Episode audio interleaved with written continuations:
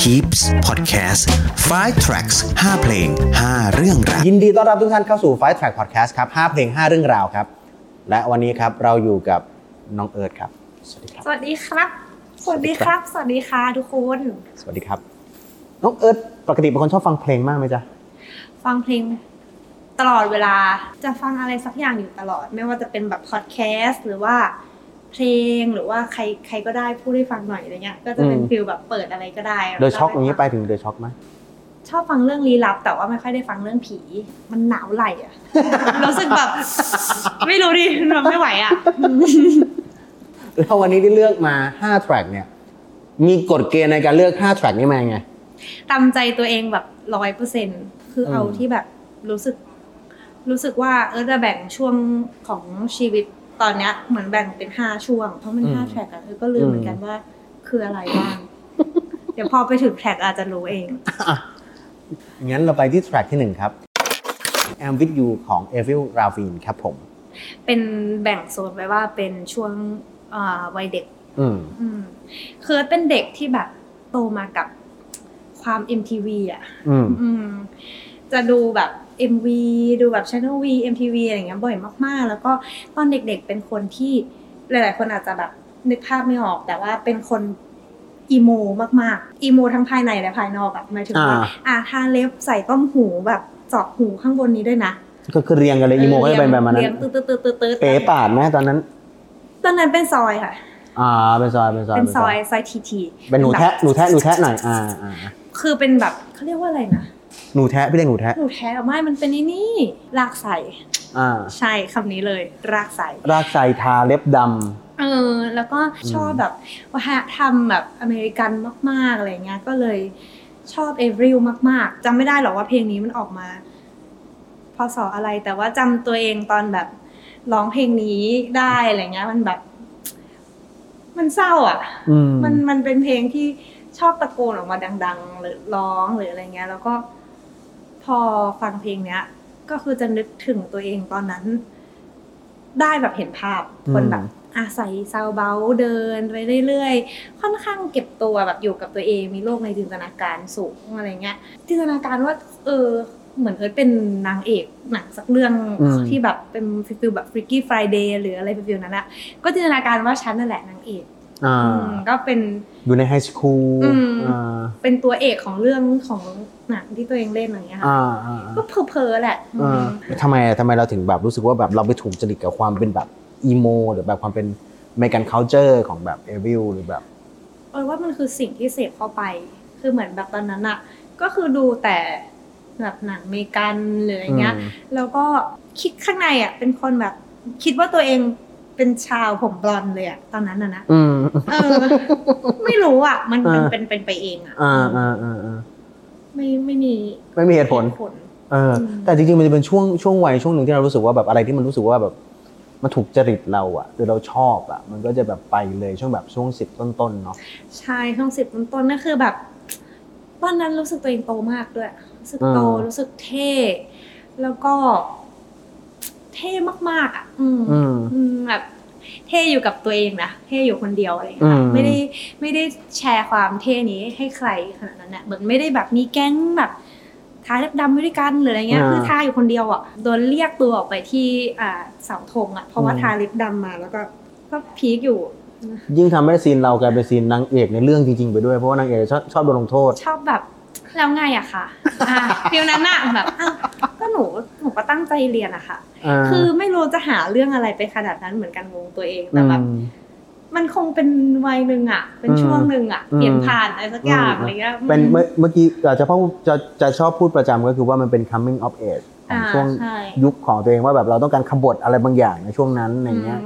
อืมคือมได้นึกถึงตัวเองตอนที่แบบฟังเพลงเอริวอะ เอิญไม่เคยกลัวเลยเลยนะ เอิญรู้สึกว่าอืมตัวเองแบบ ทุกอย่างเป็นไปได้ เราทำได้ทุกอย่างก็เราเป็นนางเอกหนังนี่อืมหมายถึงว่าเราเป็นตัวเอกของเรื่องนี้นี่อืเรามทำได้ทุกอย่างแน่ๆอะไรเงี้ย โตมาถึงจะรู้สึกว่าเริ่มกลัว เริ่มเข้าใจคำว่ากลัว เริ่มเข้าใจคำว่ากลัวจะพลาดกลัวจะผิดหวัง ซึ่งไอ้ตอนเราเด็กๆอะจริง ๆ มันเจ๋งมากเลย ที่แบบเราไม่เคยกลัวอะไรอย่างเงี้ยค่ะและ Avril มันทำให้เราอยากเล่นดนตรีป่ะหรือแบบอยากเป็นนักร้องป่ะ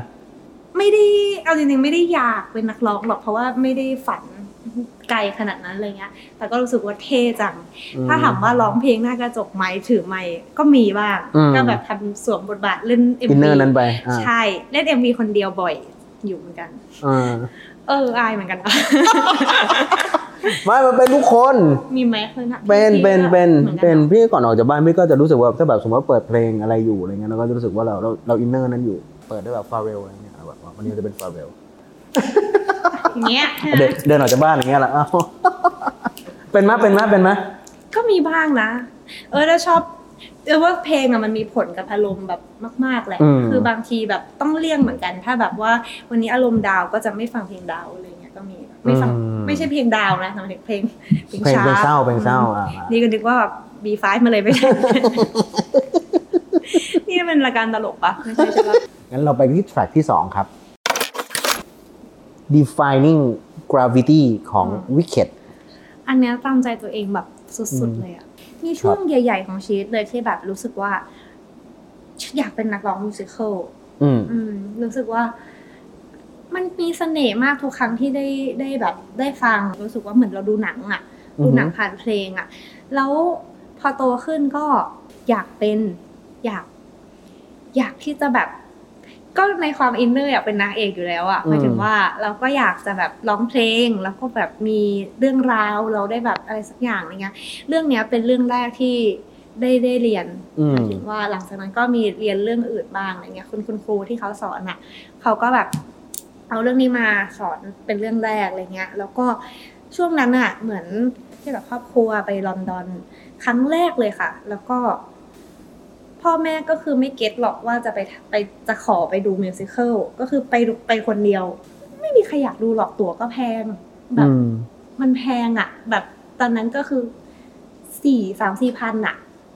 ไปดูคนเดียวเหอะ ถ้าจะไปดูครอบครัวก็คือทุกคนหลับแล้วก็เปลืองเงินอะไรเงี้ย ก็เลยไปดูแล้วก็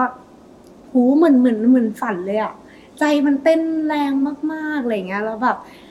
เอาจริงฟังไม่ออกเลยนะ อืมแล้วตอนนั้นมันก็เด็กมาก ฟังไม่ออกแล้วก็มันจะมี intermission ที่แบบคั่นตรงกลางที่แบบให้ไปพักกินขนมเข้าห้องน้ำนึกว่าจบแล้ว เพราะว่าฟังไม่ออกไงดูเรื่องเขาอะไรวะเนี่ยงงมาก หลังจากวันนั้นก็เคยเลยรู้ว่าแบบโหแบบ ก็เริ่มประติดประต่อเรื่องราวเริ่มเริ่มเข้าใจเรื่องราวกลับมาอืมแบบซื้อหนังสือเขาอะกลับมาอ่าน คือเป็นคนเนิร์ดแหละจริงๆแล้วอะชอบอยากรู้ว่าเออเรื่องของเขามันคือเรื่องอะไรเกี่ยวกับอะไร ยิ่งกลับมายิ่งแบบเออซ้อมร้องร้องแบบชอบมากอย่างเพลงเนี้ย คือเป็นเพลงที่ร้องยากมากในเรื่องวิกเก็ตอะมันเป็นอะไรที่เจ๋งมากในความรู้สึกตอนนั้นนะอืมคือถ้าทุกคนเคย ดูการ์ตูนหรือว่าภาพยนตร์แบบ The Wizard of Oz อ่าฮะมันก็จะมีแบบเรื่องของโดโรธีที่แบบถูกพัดถูกพายุทอร์นาโดพัดไปในไปในที่ที่แบบแปลกตา อืมแล้วอยากจะกลับบ้าน ไม่รู้จะกลับยังไง แต่ว่าเรื่องของ Wicked อะมันคือเรื่องราวก่อนหน้าที่จะเกิดเรื่องวิสา of Oz คือ ถ้าใครสังเกตตอนแรกมันจะเหมือนแบบ มันจะมี Ding dong the witch is dead wicked witch wicked witch อะไรสักอย่างอะอันนั้นอืมน่ะคือวิกก็คือไอแม่มดในเรื่อง Wicked เขาเขาตายในตอนต้นของวิสา of Oz ทีเนี้ยไอในเรื่องวิกเกตอะมันคือการเล่าว่า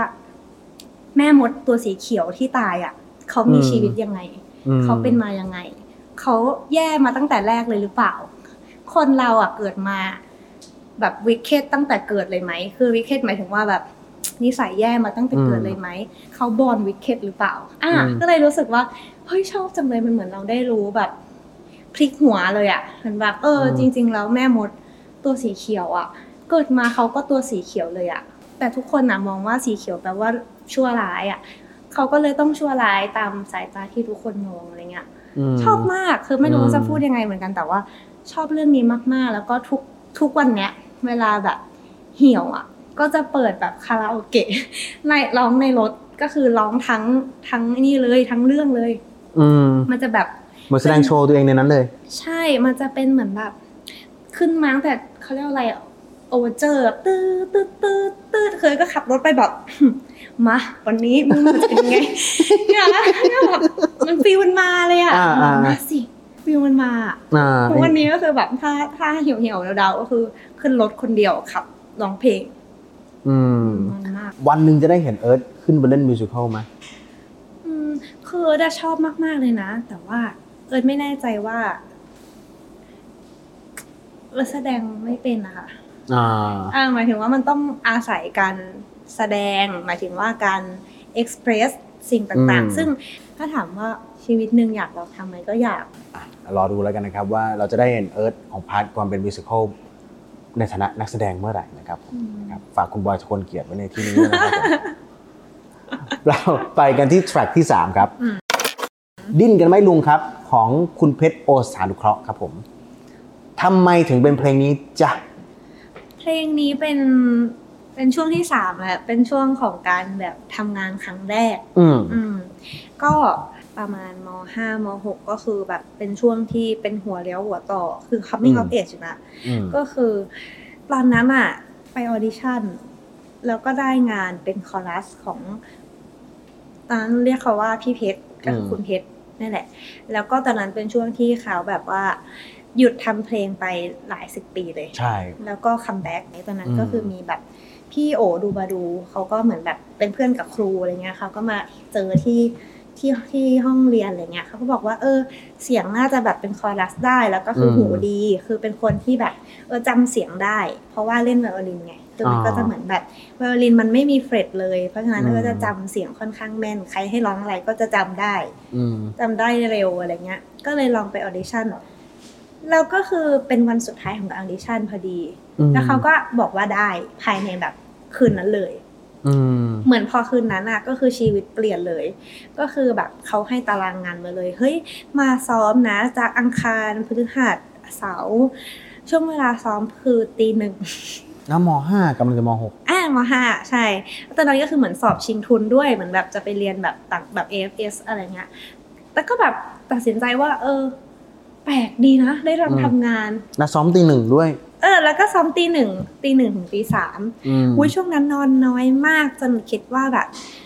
ที่นอนน้อยไม่ได้แล้วตอนเนี้ยเพราะตอนนั้นใช้ไปแล้วอะคือมันเหมือนนอนน้อยแบบบางทีไม่นอนเลยอะไม่นอนเลยสองสามวันอย่างเงี้ยอืมสมมติซ้อมเสร็จตีสามกลับบ้านอาบน้ำหกโมงก็ต้องออกมาแล้วก็คือนั่งรถโรงเรียน ออกมาจากบ้านอยู่บางนา บางนาพระรามสองทาวน์อินทาวน์เนี่ย อุ้ยชีวิตเปลี่ยน แล้วก็เขาก็อืมจับไปเรียนแบบเรียนเต้นอืมแล้วก็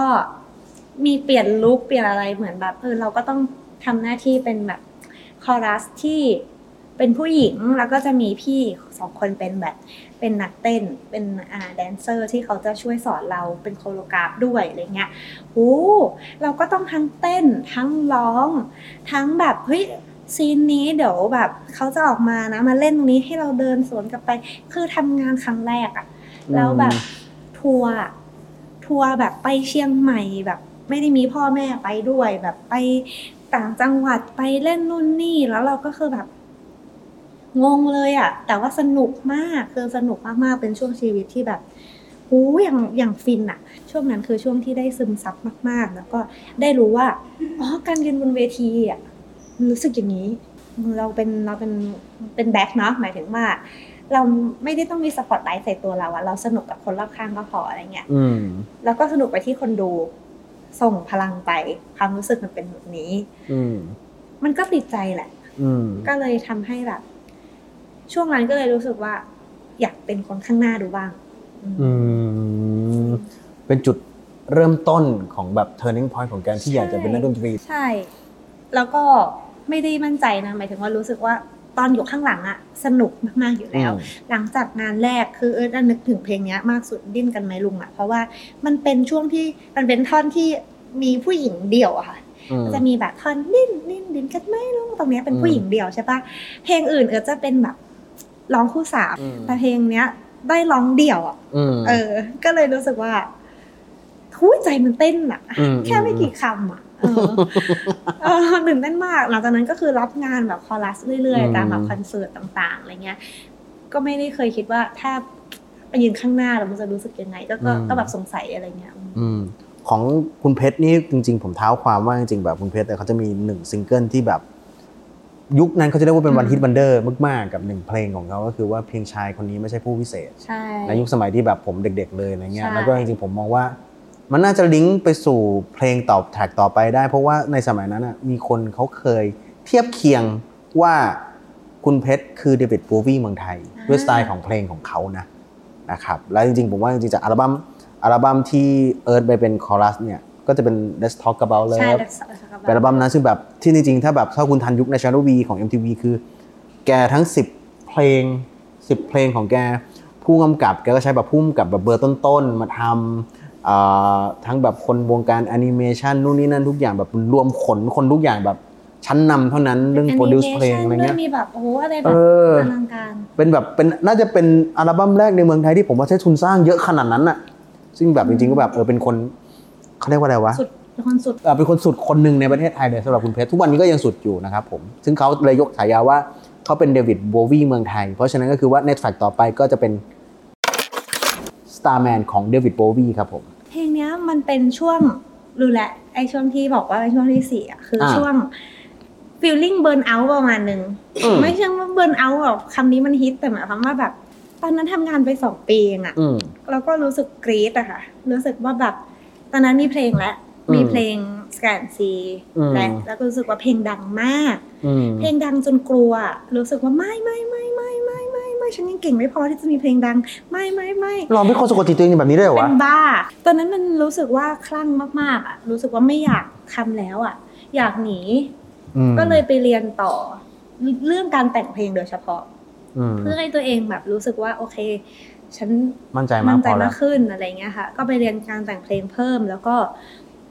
ก็เลยเหมือนได้ฟังเพลง อะไรใหม่ ๆ ปกติเออจะเป็นคนฟังเพลงอยู่ในกรอบตัวเองประมาณหนึ่งอะชอบอืมอะไรก็ชอบอย่างนั้น อย่าง Starman เนี่ยก็จะเป็นเพลงที่แบบไปเรียนไปเรียนแล้วก็เพื่อนในคลาสบอกว่าอยากเล่นรวมวงเพลงนี้ก็จะเป็นแบบเพื่อนจากต่างชาติมาก ๆอะอืมแบบหลายชาติมาก ๆ มารวมกันเป็นวงอืมคุยกันไม่รู้เรื่องเลยแบบ เพลงนี้มันเปิดเปิดหัวมากๆอะมันไม่รู้สิมัน มีเนื้อเพลงที่แปลกดีอืมอืมชอบฟีลลิ่งนี้มาก ๆ เลย มันคือการปลดปล่อยอะไรบางอย่างในใจมาก ๆ ว่า ใช้ไปเถอะชีวิตอะคิดอะไรเยอะอะไรแบบเนี้ยมั้งอืมก็คือการที่บอกว่าให้เราออกมาจากคอมฟอร์ทโซนอืมอืมน่าน่าจะมะมั้งคือช่วงนั้นเป็นช่วงที่รู้สึกว่าออกจากคอมฟอร์ z โซนมาก ๆ เลยเหมือนกันคือเออไม่ค่อยแฮงเอาท์อะ เป็นคนไม่รู้ไม่รู้จักคำว่าแฮงเอาท์อะอืม การนั่งอยู่เฉยๆแบบคุยไปเรื่อยๆคืออะไรอะอืมอย่างที่เราทำกันอยู่ตอนนี้ ตอนนี้ เออ ก็ประมาณนั้นนะแอบอยู่นะเพราะฉะนั้นมันก็เหมือนกับว่าจริงๆแบบทั้งประสบการณ์ของการที่แบบอะเราไปสร้างเขาเรียกว่าอะไรวะพอเราเริ่มจะมีชื่อเสียงกลัวกับการที่มีชื่อเสียงเพราะรู้สึกว่าเราไม่ไม่ไม่ได้ไม่ได้เก่งขนาดนั้นอืมก็ต้องไปหาเติมของตัวเอง แล้วนอกจากการเติมในเรื่องของ skill เรื่องของการแต่งเพลงที่ไปเรียนเพิ่มมา มันเหมือนไปเติมความประสบการณ์ชีวิตด้วยปะใช่มันเติมแบบ มันคือการหาตัวเองอะอืมอืมซึ่งที่เอิร์ธบอกว่า คือเอิร์ธอะเป็นคนที่เหมือนหาตัวเองอยู่ตลอดเวลาเหมือนกันอืมอะไรเงี้ย ตอนนี้ก็ยังหาอยู่เลยค่ะอืมหาไม่เจอ ก็ยังรู้สึกว่าก็พี่บอกว่า coming of age คืออาจริง ๆ นะคืออ่า coming ทุก age เลยอืมคือตอนเนี้ย ในวัยสามสิบเอ็ดเนี่ยอืมก็ยังแบบหาอยู่เลยนะอืมยังรู้สึกว่าเอาอีกแล้ว coming of age อีกแล้ววะมอะไรเงี้ยคืออย่างนี้อืมรู้สึกอย่างนี้ตลอดเลยอะไม่รู้ว่ามันเป็น ความคิดที่ถูกไหม ว่าไอ้คำนี้มันใช้ได้ตลอดชีวิตหรือเปล่าก็ไม่รู้อืม ไม่แน่ใจเหมือนกัน แล้วในแทร็กที่ 5 เนี่ย มันเป็น coming of age ยุคไหนครับ กับ let your break my heart again ครับ อืมเพลงนี้คิดง่ายมากเลยอะมันคือเพลงที่ now ปัจจุบันอืหมมายถึงว่า เป็นเพลงที่เวลา คิดอะไรไม่ออกจะเปิด คือในการทำงานเป็นศิลปินอย่างเงี้ย บางทีมัน ด้วยความเป็นคนคิดเยอะอยู่แล้ว คิดเยอะอืมจนอยากจะเบรกตัวเองว่าหยุดก่อนไหมอืมเออ หยุดก่อน ก็คิดเยอะแล้วก็มันเหมือนเราทำงานเพลง โดยอืมคิดอะไรเต็มไปหมดเลยค่ะ คิดว่า เอ้ยทำยังไงคอร์ดแบบไหนถึงจะดี เราจะแบบใส่ชุดอะไรดี เราจะอ่า perform ยังไงดี เราจะโชว์ยังไง เราจะมีอืมซิงเกิลใหม่พูดเรื่องอะไรดีปุ๊บอืปุ๊มบปุ๊บปุ๊บเครียดนะ รู้สึกว่าตัวเองแบบค่อนข้าง ก็กรี๊ดอีกแล้วอะกรี๊ดกับอืมตัวเองแล้วอะแต่พอฟังเพลงเนี้ยแล้วรู้สึกว่าตึกตึกตึกตึกเลยอะเออมันนึกออกว่าอืมจริง ๆ แล้วไม่นานมาแล้วเนาะที่ไม่ได้แบบฟังใครสักคนทั้งวัน ตั้งแต่เช้าจนเย็นฟังไปอยู่เพลงเดียว รู้สึกว่าอยากฟังอีกอยากฟังทั้งอัลบั้มอะไรเงี้ยอืมคืออมมันเหมือนความรู้สึกเหมือนตอนเด็กๆแบบตอนฟังเอริลกลับมาว่าแบบอืม โอ้โหคนนี้โคตรเท่เลยแบบแล้วก็อืมไม่ได้รู้สึกแบบนี้มานานแล้วแบบ เพลงมันสวยงามจังเลยมันแบบโอ้มันสวยงามจังแบบไม่ได้คิดไม่ต้องคิดอะไรมากกว่านี้เลยเนาะอะไรเงี้ย อืมอืมมันก็เลยเหมือนกับว่าที่บอกว่ามันเหมือนกับว่าเราทำให้มันแบบช่วงที่มันเป็นเริ่มจุดเริ่มต้นของการเป็นตั้งแต่เป็นเอวิลเมื่อกี้ตั้งแต่แทร็กแรกมา แล้วก็แบบกลายเป็นศิลปิน จากความไม่มั่นใจไปเติมความมั่นใจมากขึ้นโน่นนั่นจนมาถึงตอนเนี้ยมันเหมือนกับว่าเพลงเนี้ยแทร็กเนี้ยมันทำให้เราย้อนกลับไปหาความสุขจากการทำเพลงได้อีกปะใช่ใช่มันทำให้เราจำได้อีกรอบนึงว่าแบบจริง ๆ ตอนแรกที่เราตกหลุมรักการฟังเพลงมันคืออะไรอะไรเงี้ย มันตื่นเต้นจริงนะเวลาอืมอืมมันถ้าเราฟังมันเหมือนบางทีเราฟังเพลงนะ เราเปิดมันเป็นแบ็กกราวด์อะแต่เราไม่ได้ตั้งใจฟัง ไม่ได้ตั้งใจแบบเหมือนตอนเด็กๆอะอืมแต่แบบ เออพอพอได้ยินแทร็กเนี่ยรู้สึกแบบตื่นเต้นอีกครั้งอะไรเงี้ยอืมซึ่งมันดีนะมัน มันต้องเติมไปเรื่อยๆ มันต้องอืมเติมไอ้ความรู้สึกเนี้ยเราต้องจำมันให้ได้แม่นๆว่า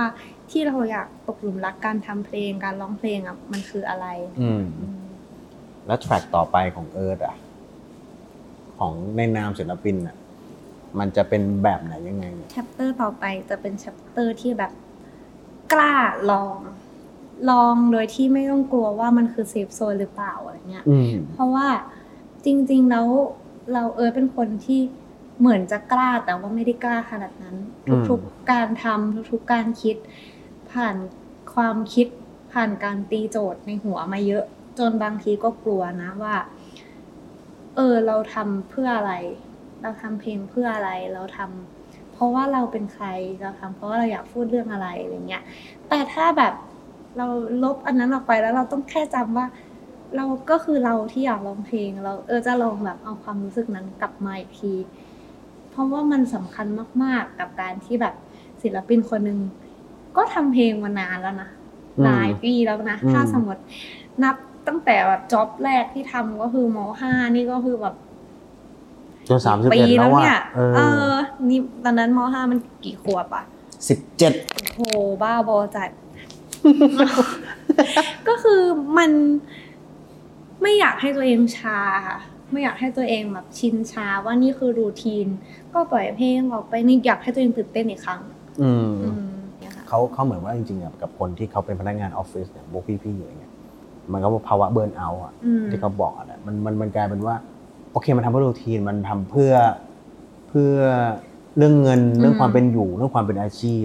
จนมันลืมความสุขหรือความภูมิใจอะไรบางอย่างในชีวิตไปอะไรเงี้ยใช่ซึ่งผมว่าเป็นทุกคนแล้วก็ต้องหาหาทางกลับมาให้มันเจอจริงๆมันมีหลายทางมากคือผมว่ารู้สึกว่าการไปเจอที่ใหม่ ๆ ฟังเพลงที่มันแปลกขึ้น เจอสังคมใหม่ ๆ เจอทำอะไรแปลกๆแต่งตัวแปลกๆ อย่างที่เราไม่เคยทำอะไรอืเงี้ยมมันมีช่วงหนึ่งพี่ใช้วิธีการบำบัดตัวเองด้วยการทำสีผมมเออ มันจะรู้สึกว่าทำแบสีบแดงอยู่ช่วงหนึ่งกัน เออแบบทำสีชมพูไปเลยอะไรเงี้ยแต่ว่าตอนนี้ก็แบบผมบางไปเลยนะ แต่ก็คือเหมือนกันเออเราก็เลยคิดว่าแบบแต่มันเป็นการการหลุดออกจากบางอย่างที่เราไม่ต้องมองว่าแบบไม่ต้องมานั่งถามกันว่าสีผมนี้เข้ากับเราหรือเปล่าอืมมันแค่ว่ากูอยากทำหัวสีสุสีชมพูโดยที่ไม่ต้องมีเหตุผลอะไรบางอย่างพวกนั้นมันอาจจะทำให้แบบไฟในความรู้สึกเราเองมันสะท้อนกลับมาว่า เราได้แบบภูมิใจในความเป็นตัวเองบางอย่างในการที่กล้าอืมเนาะเราว่าอย่างที่บอกคือแบบ ทุกคนก็น่าจะมีภาวะนี้ใช่ภาวะของการแบบอยู่ไปสักพักแล้วงงว่าทำอะไรอยู่อยู่ไปทำไมอะไรยังไงเนี่ยอะไรเงี้ยอ่าซึ่งบางทีการทำอะไรใหม่ ๆ ก็เรื่องหนึ่งแล้วก็การที่บอกตัวเองว่า ให้เรากลับไปเป็นคนเดิมมันก็คงไม่ได้อะเพราะว่าเราอาจจะต้องเดินหน้าไปต่ออมเป็นอีกคนนึงถ้าเราจะโหยหาว่าเฮ้ยให้เรากลับมา เอาตัวเองกลับมาให้ได้ เอาตัวเองกลับมาให้ได้ บางทีมันอาจจะแบบ ยิ่งยิ่งห่างออกไปเรื่อยๆ ก็ได้อะไรเงี้ยอืมใช่แล้วก็สรุปของวันนี้ก็คือว่า ต่อให้เรารักเขามากเท่าไหร่นะครับ แต่เขาก็ไม่ใช่คนเดิมของเราแล้วนะครับ ใช่ค่ะ แล้วก็ถ้าทำสีผมมากๆ ก็อย่าลืมบำรุงผมด้วยนะคะครับ แล้วก็ฝากน้ำยาอ่าปลูกผมนะครับ ขึ้นตรงนี้ไว้ด้วยอ่านะครับใช่ค่ะ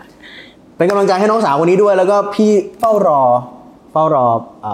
track ต่อๆไปของน้องเรื่อยๆไม่ว่าจะเป็นพังก์หรือน้องจะเป็น emo หรือวันรุ่งขึ้นน้องจะเป็นฮิปฮอป ตาม coming of age ของน้องพี่เราก็จะคอย support น้องต่อไปนะครับผมยังไงฝากกดไลค์กดแชร์กด subscribe นะครับผมทั้งช่องทางของน้องเอิร์ธแล้วก็ช่องทางของ Peeps Doc ด้วยนะครับผมวันนี้ไปแล้วครับ สวัสดีครับ สวัสดีครับ สวัสดีค่ะและ Tracks ต่อไปจะเป็นของใคร ติดตามได้ใน5 Tracks ทางช่อง YouTube Peeps Doc